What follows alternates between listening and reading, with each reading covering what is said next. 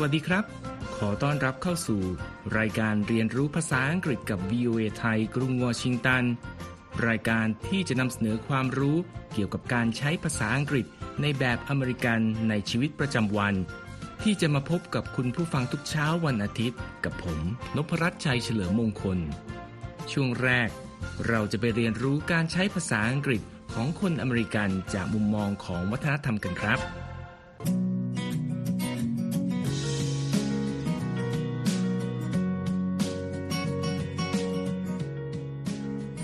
ในช่วงแรกนี้ คุณนิติการกำลังวันจะมาร่วมสนทนาเกี่ยวกับวัฒนธรรมการใช้ภาษาของชาวอเมริกันกันครับ ในตอนก่อนหน้านี้ เราพูดถึงวัฒนธรรมการทักทายของชาวอเมริกันกันแล้ว วันนี้เราจะมาลองดูวัฒนธรรมการกล่าวลากันบ้างครับ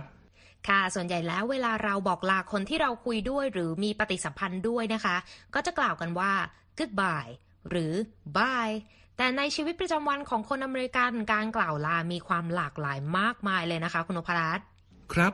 วิธีกล่าวลาที่เรามักได้ยินคนอเมริกันพูดกันประจำคือคำว่า have a good one คำสุดท้ายคำว่า one ที่สะกด o n e one แปลว่าหนึ่งครับสำหรับผู้ที่ไม่ได้ใช้เวลา หรือมีปฏิสัมพันธ์กับชาวอเมริกัน อาจรู้สึกแปลกๆ และสงสัยว่า ประโยคนี้แปลว่าอะไรครับใช่ค่ะ การใช้ประโยคนี้นะคะทำให้คนฟังหลายคนเข้าใจไปว่า เหมือนเหมือนกับประโยคที่ว่า have a good day หรือ have a nice day ที่แปลได้ว่าขอให้เป็นวันที่ดีนะคะ แต่ประโยคที่ว่า have a good one มีความหมายที่กว้างกว่า have a good day หรือ have a nice day นะคะ ก่อนอื่นเรามาเข้าใจที่มาของคำกล่าวลานี้กันเล็กน้อยนะครับ ข้อมูลจากเว็บไซต์ urbandictionary.com ระบุว่า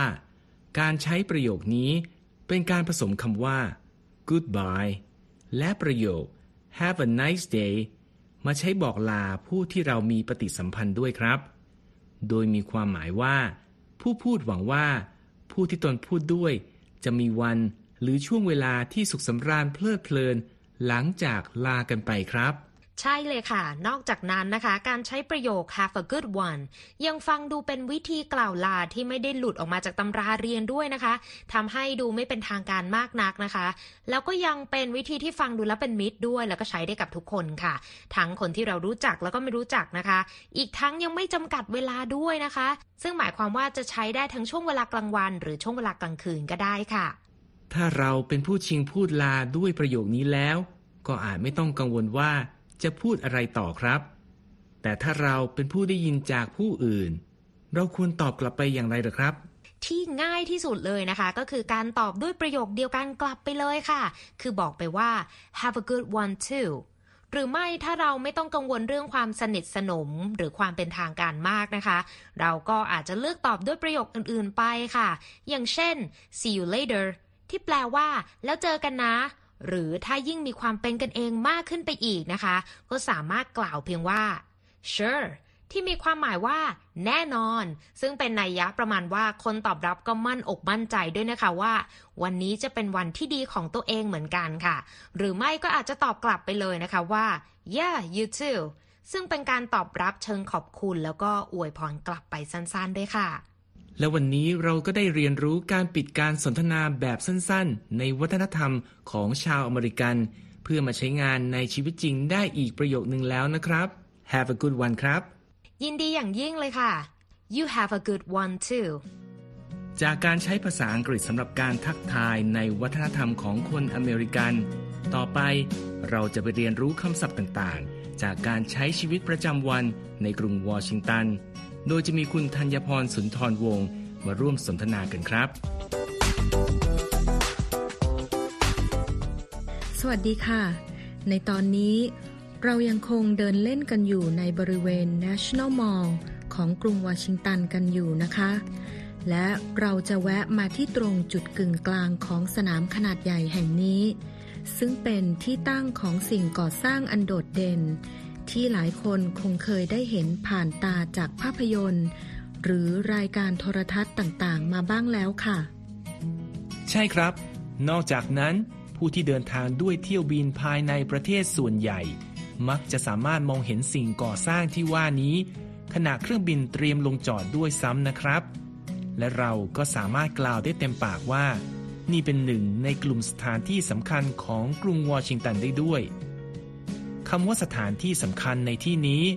เราจะใช้คำภาษาอังกฤษว่า landmark ซึ่งสะกด L A N D M A R K landmark ที่มาจากคำศัพท์สองคำคือ land L A N D ซึ่งเป็นคำนามและแปลว่าพื้นดิน หรือแผ่นดิน และ mark ที่สะกด M A R K mark ซึ่งเป็นคำนามและแปลว่า เครื่องหมาย หรือจุดหมาย โดยในรากศัพท์โบราณคำว่า landmark จะใช้พูดถึงจุดบ่งบอกเขตแดนของอาณาจักรหรือที่ดิน ก่อนที่จะขยายมาใช้ในความหมายอื่นๆ ซึ่งรวมถึงสิ่งก่อสร้าง หรือโครงสร้างเชิงประวัติศาสตร์ ที่มีปัจจัยด้านความงามประกอบอยู่ โดยมักมีการกำหนด หรือประกาศอย่างเป็นทางการ ให้สาธารณะรับรู้และรับทราบ จนเป็นที่รู้จักไปทั่วกันครับ และแลนด์มาร์คที่ว่านี้ก็คือ Washington Monument หรืออนุสาวรีย์วอชิงตัน ซึ่งเป็นสิ่งก่อสร้างทรงสูง รูปสี่เหลี่ยม และมียอดทรงพีระมิด และสร้างด้วยหินอ่อนและหินแกรนิต อนุสาวรีย์นี้ใช้เวลาสร้างถึง 36 ปี ตั้งแต่ปีคศ 1848 ถึงปีคศ 1884 เพราะมีช่วงพักระหว่างปีคศ 1854 ถึงปีคศ 1876 โดยในช่วงที่สร้างเสร็จนั้น อนุสาวรีย์นี้ถือเป็นอาคารที่สูงที่สุดในโลก ด้วยความสูง 555 ฟุต และ 5เศษ1ส่วน8นิ้ว หรือราว 169 เมตรค่ะ อนุสาวรีย์วอชิงตันนี้ถูกสร้างขึ้น เพื่อระลึกถึงจอร์จวอชิงตันประธานาธิบดีคนแรกของสหรัฐ ผู้ที่เว็บไซต์ของ National Park Service ซึ่งทำหน้าที่คล้ายๆ กับกรมอุทยานแห่งชาติของไทย และเป็นผู้ดูแลพื้นที่ National Mall ระบุว่า George Washington's military and political leadership were indispensable to the founding of the United States ซึ่งแปลได้ว่า ความเป็นผู้นำทางการเมืองและการทหารของจอร์จวอชิงตันเป็นสิ่งที่ขาดไปไม่ได้เลยสำหรับการก่อตั้งประเทศสหรัฐอเมริกาครับ ในประโยคนี้คำที่แปลว่า ขาดไปไม่ได้เลย ก็คือ indispensable ที่สะกด i n d i s p e n s a b l e indispensable ซึ่งแปลได้ว่าจำเป็นอย่างยิ่งจำเป็นต้องมี หรือพูดง่ายๆก็คือสำคัญอย่างมากครับ ดังเช่นในตัวอย่างจากถ้อยถแถลงร่วมรัฐมนตรีเอเปกคศ 2022 ที่ว่า As we emerge from the COVID-19 pandemic, trade and investment play a critical and indispensable role in accelerating global economic recovery. ซึ่งแปลได้ว่า เมื่อเอเปกพังงาดขึ้นมาจากการระบาดใหญ่ของโควิด -19 ได้ การค้าและการลงทุนจะมีบทบาทสำคัญที่ขาดไปไม่ได้เลย ต่อการเร่งการฟื้นตัวของเศรษฐกิจโลกครับ ในส่วนของเกร็ดน่ารู้ของตัวอนุสาวรีย์แห่งนี้อีกอย่าง ก็คือกระบวนการก่อสร้างนั้น ประสบปัญหาหลายอย่างจนต้องใช้เวลานาน ทั้งเรื่องการเงิน แบบการจัดหาวัสดุ โดยสิ่งที่คนทั่วไปสามารถสังเกตได้ หลังการก่อสร้างเสร็จสิ้นก็คือ สีของหินที่ใช้นั้นมีความแตกต่างกันอย่างชัดเจนถึงสามสี ที่แม้แต่ในวันนี้ ผู้ที่มาเยือนสามารถมองเห็นได้ด้วยตาเปล่าค่ะ จุดที่น่าสนใจอีกจุดของ Washington Monument ก็คือ สิ่งก่อสร้างที่เป็นสถาปัตยกรรมแบบอียิปต์นี้ เป็นการนำอารยธรรมโบราณที่เหนือการเวลา มาใช้เป็นเหมือนสาร เพื่อนำเสนอความน่าเกรงขาม ความเคารพและความรู้สึกซาบซึ้งของคนในชาติ ต่อจอร์จวอชิงตันบิดาผู้ร่วมก่อตั้งประเทศที่มีบทบาทสำคัญที่สุดท่านนี้ค่ะ และนอกจากการชื่นชมความงามของอนุสาวรีย์แห่งนี้จากด้านนอกแล้ว ผู้ที่มาเยี่ยมชม ยังสามารถเลือกเข้าไปภายใน เพื่อขึ้นไปที่จุดสูงสุด และชมวิว 360 องศาของใจกลางกรุงวอชิงตันได้ด้วยนะครับ ใช่ค่ะ ผู้ที่สนใจ และต้องการขึ้นไปเที่ยวชมด้านบนของ Washington Monument สามารถเข้าไปจองตั๋วล่วงหน้า ผ่านระบบออนไลน์ได้ที่ recreation.gov ซึ่งจะเปิดให้ทำการจองล่วงหน้าเพียงหนึ่งวัน ณ เวลา 10 นาฬิกา อย่างเช่น ถ้าต้องการจะรับตั๋วสำหรับการเข้าชมในวันอังคาร ก็จะต้องเข้าระบบออนไลน์ของเว็บไซต์นี้ เวลา 10นาฬิกาของเช้าวันจันทร์เป็นต้นค่ะสำหรับเว็บไซต์ที่ว่านี้ ซึ่งก็คือ recreation.gov เป็นเว็บไซต์ของรัฐบาลสหรัฐสำหรับการค้นหาข้อมูลและจองตั๋วต่างๆสำหรับการใช้พื้นที่ หรือทรัพย์สินที่อยู่ภายใต้การควบคุมดูแลของรัฐ เพื่อจุดประสงค์ด้านสันทนาการและวัฒนธรรม ดังเช่นชื่อของเว็บนี้ที่ใช้คำว่า recreation ซึ่งสะกด R E C R E A T I O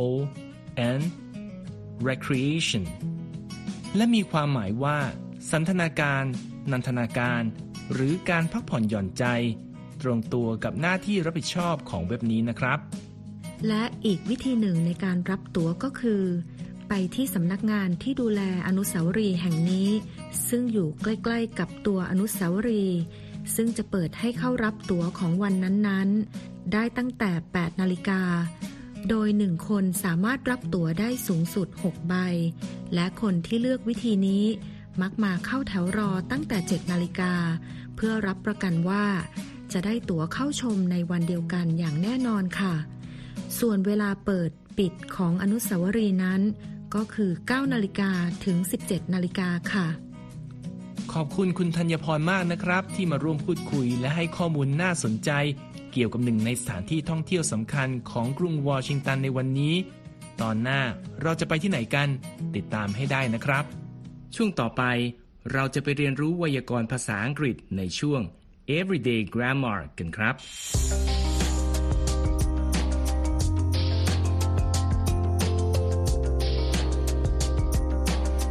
สำหรับช่วง Everyday Grammar ในวันนี้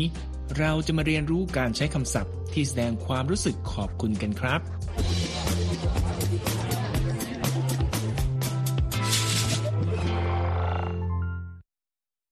Hi, John. I just want to thank you for helping me move into my new apartment over the weekend. Hi, Faith. Did you get everything unpacked yet? No, not yet. There are so many boxes, I just don't know where to start. Well, let me know if you need any more help. ในบทสนทนานี้เฟธกล่าวขอบคุณต่อจอห์นที่มาช่วยเธอย้ายอพาร์ตเมนต์เมื่อช่วงสุดสัปดาห์ที่ผ่านมา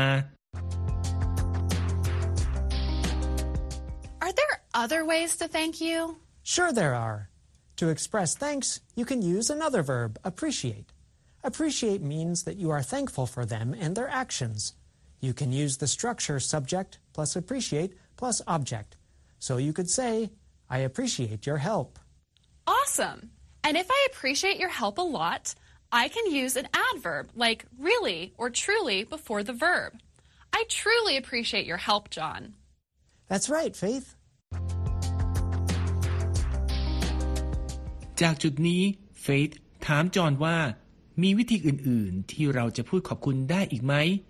และจอห์นก็ตอบว่ามีแน่นอนครับ โดยวิธีง่าย ๆก็คือ ใช้คำว่า รู้สึกซาบซึ้ง ซึ่งก็คือคำว่า appreciate ซึ่งสะกด a p p r e c i a t e appreciate ที่ใช้ในประโยคที่แสดงความรู้สึกขอบคุณสำหรับการกระทำบางอย่าง ส่วนรูปแบบประโยคนั้นก็คือ ประธาน บวก กริยา appreciate บวกกรรม เช่น ที่จอห์นพูดว่า I appreciate your help ซึ่งแปลว่า ผมรู้สึกซาบซึ้งต่อความช่วยเหลือของคุณครับเฟธยังเสริมว่า ผู้พูดสามารถเพิ่มคำวิเศษ ซึ่งก็คือคำว่า really ซึ่งสะกด R E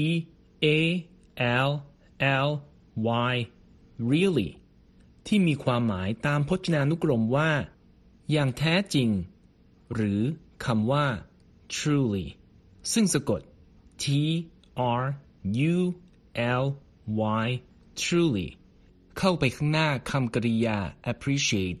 ดังเช่น ที่เฟธพูดว่า I truly appreciate your help John ซึ่งแปลว่า ฉันรู้สึกซาบซึ้งต่อความช่วยเหลือของคุณจริง ๆ นะ จอห์น Another way you can express your thanks is to say, you shouldn't have. This expression means that you were not expecting my help, but you are thankful. Oh, like this? John, you shouldn't have helped me move into my new apartment. Is that right? That's right. Well, John, I'm glad you were able to help me. And that's everyday grammar. นอกจากคำที่กล่าวมาก่อนหน้านี้แล้ว จอห์นยังแนะนำอีกวิธีในการแสดงความรู้สึกขอบคุณ โดยการใช้ประโยคที่ว่า you shouldn't have ซึ่งมาจากประโยคเต็มว่า you should not have แต่ในกรณีนี้ เรามักไม่ใช้ รูปเต็มของคำกริยาบวกกริยาวิเศษ not กันนะครับ โดยประโยคนี้แปลเป็นภาษาไทยได้ว่า คุณไม่ควรต้องลำบากเลย แต่เมื่อได้รับแล้ว ก็รู้สึกขอบคุณอย่างยิ่งครับ อย่างเช่นที่เฟธบอกกับจอห์นว่า you shouldn't have helped me move into my new apartment ซึ่งแปลว่า คุณไม่น่าจะต้องลำบากมาช่วยฉันย้ายเข้าพาร์ตเมนต์ใหม่เลย นั่นเองครับ และนี่คือช่วง everyday grammar ครับ ต่อไปเราจะไปเรียนรู้คำศัพท์ภาษาอังกฤษในชีวิตประจำวันของคนอเมริกันจากภาพยนตร์ ในช่วง English at the movie กันครับ Welcome to English at the Movies, American Classics, where we teach you American English heard at the movies. The 1996 movie Jerry Maguire tells the story of a busy sports agent. Jerry Maguire and his wife Dorothy own a company that legally represents a difficult football player, Rod Tidwell. Dorothy has thoughts about leaving their marriage the same night Tidwell wins a big game. Jerry shares the news with Dorothy. Listen for the words, You had me at hello. สำหรับ English at the movie วันนี้ เราจะกลับไปชมภาพยนตร์ที่ถูกจัดให้อยู่ในกลุ่มผลงานคลาสสิกของอเมริกาอีกเรื่อง ซึ่งก็คือ Jerry Maguire ซึ่งออกฉายในปี คศ 1996 และเล่าเรื่องราวของตัวแทนนักกีฬารายหนึ่งที่มีชีวิตการทำงานวุ่นวายพอควรครับ เรื่องของเรื่องก็คือ Jerry Maguire และ Dorothy ผู้เป็นภรรยา ร่วมกันทำธุรกิจตัวแทนนักกีฬา โดยลูกค้าคนเดียวที่มีคือ นักอเมริกันฟุตบอลที่มีปัญหาทำงานด้วยไม่ง่าย ซึ่งก็คือ Rod Tidwell และขณะที่โดโรธีกำลังจะตัดสินใจเลิกกับเจอรี่ ในคืนเดียวกับที่ทิดเวลนำทีมชนะการแข่งขันนัดสำคัญได้ และเจอรี่ก็เร่งมาหาภรรยาเพื่อแจ้งข่าวดีนี้ มาถึงตรงนี้แล้ว เราลองมาฟังบทสนทนาระหว่างเจอรี่และโดโรธีที่มีประโยคสำคัญว่า you had me at hello กันดูนะครับ Our little project, our company, had a very, very big night. But it wasn't complete. I love you. You complete me. And I just had. Just shut up. You had me at hello. ในบทสนทนานี้ เจอรี่บอกกับโดโรธีว่า บริษัทเล็กๆ ที่ทั้งคู่ร่วมกันสร้าง มีข่าวใหญ่ในคืนวันนั้น แต่ทุกอย่างก็ยังไม่สมบูรณ์แบบ และเจอรี่ก็บอกรักต่อโดโรธีและระบุว่า you complete me ที่แปลว่า คุณทำให้ชีวิตผมครบถ้วนสมบูรณ์ ก่อนที่โดโรธีจะตัดบท บอกให้สามีเงียบไปเลย และกล่าวว่า you had me at hello What do you think you had me at hello means? Is it A, I have loved you since we met? Or B, there is something we need to talk about? ลองเดาดูนะครับว่า ประโยคที่ว่า you had me at hello แปลว่าอะไร A แปลว่า ฉันรักคุณตั้งแต่แรกพบแล้ว หรือ B แปลว่า มีบางอย่างที่เราต้องคุยกัน ลองไปฟังดูอีกครั้งนะครับ I love you. You complete me. Had Shut up. Just shut up. You had me at hello. The answer is A, I have loved you since we met. Dorothy agrees with Jerry's realization that their love is more meaningful than winning a game. And that's English at the movies. คำตอบก็คือ ข้อ A ครับ ซึ่งก็คือ ฉันรักคุณตั้งแต่แรกพบแล้ว และโดโรธีก็เห็นด้วยกับเจอรี่ว่า ความรักของทั้งสองคนนั้น มันมีความหมายมากกว่าการที่ทิดเวล นำทีมคว้าชัยการแข่งขันได้อย่างมากครับ และนี่คือช่วง English at the movie ครับ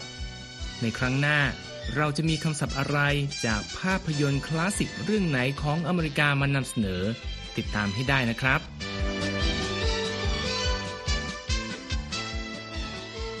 ช่วงหน้าคุณนิติการกำลังวันมีสาระน่ารู้จากคำในข่าวมาฝากครับ และในวันนี้คุณนิติการ จะพาเราไปรู้จักสำนวนที่เกี่ยวกับหัวใจ โดยอ้างอิงจากรายงานข่าวเมื่อครั้งที่จิลไบเดนสุภาพสตรีหมายเลขหนึ่งของสหรัฐ เชิญเด็กนักเรียนชั้นประถมปีที่สองมาร่วมตกแต่งทำเนียบขาว ในโอกาสวันแห่งความรักครับ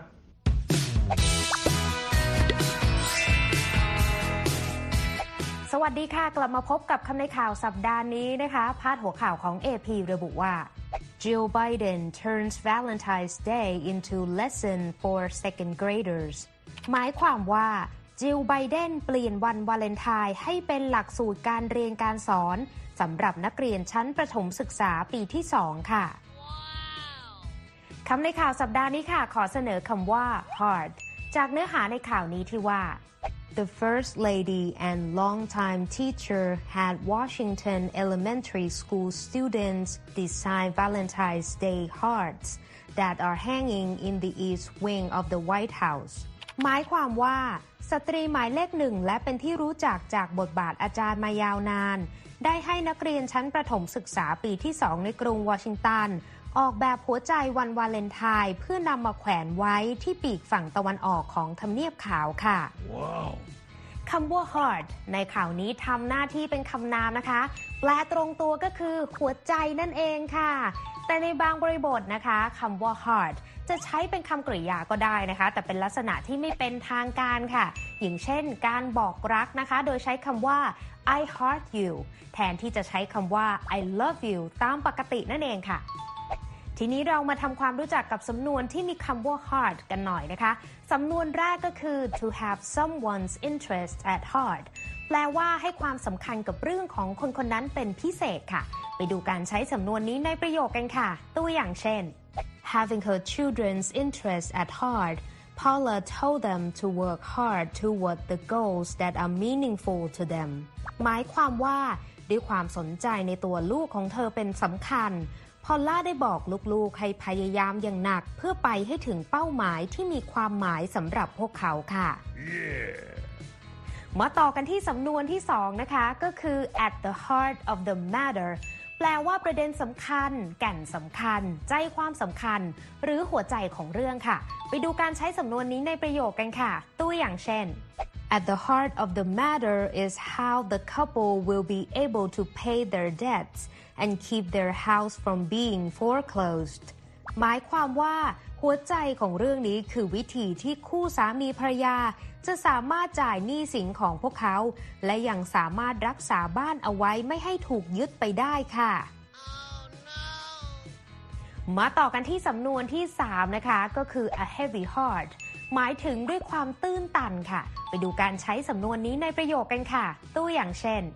The CEO said with a heavy heart that to take care of his health, he would step down after three decades at the company he had co-founded.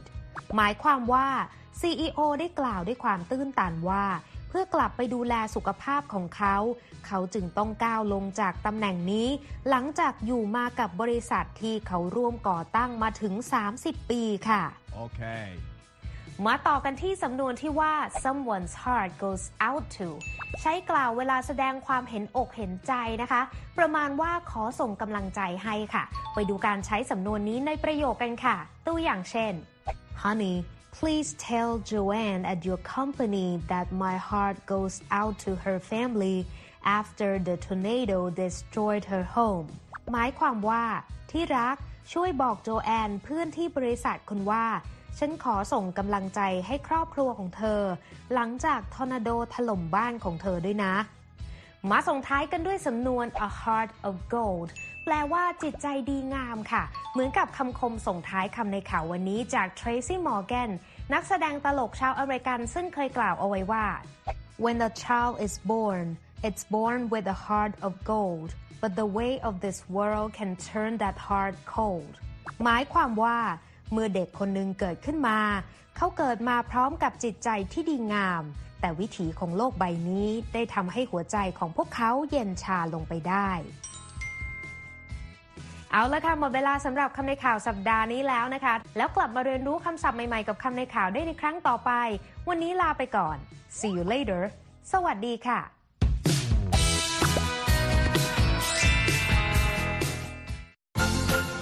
หมดเวลาสำหรับรายการเรียนรู้ภาษาอังกฤษกับ VOA ภาคภาษาไทย จากกรุงวอชิงตันในวันนี้แล้วครับ ผมนพรัชชัยเฉลิมมงคล ผู้ดำเนินรายการ ท่านผู้ฟังสามารถกลับมาฟังรายการย้อนหลังได้ทางเว็บไซต์ของเราที่ www.voathai.com แล้วคลิกไปที่เรียนภาษาอังกฤษกับ VOA ไทยสำหรับวันนี้ สวัสดีครับ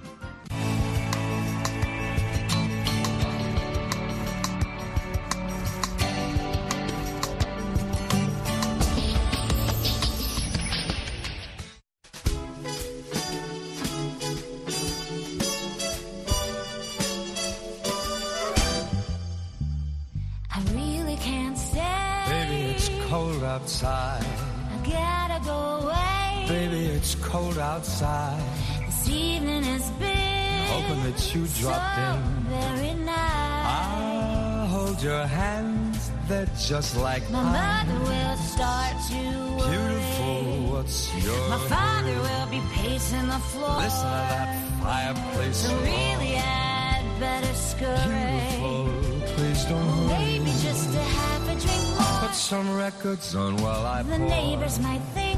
Baby, it's bad out there. say what's in this drink. No cabs to be had out there. I wish I knew Your how eyes are like starlight to now. break this spell. I'll take your hat. Oh, your thank you. hair looks I ought to say no, no, Mind no, sir. I'm moving At least I'm gonna say that I Oh, tried. what's the sense of hurting my I pride? really can't say.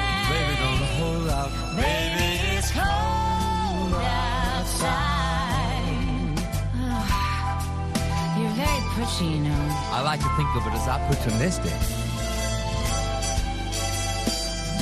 I simply must go. Baby, it's cold outside.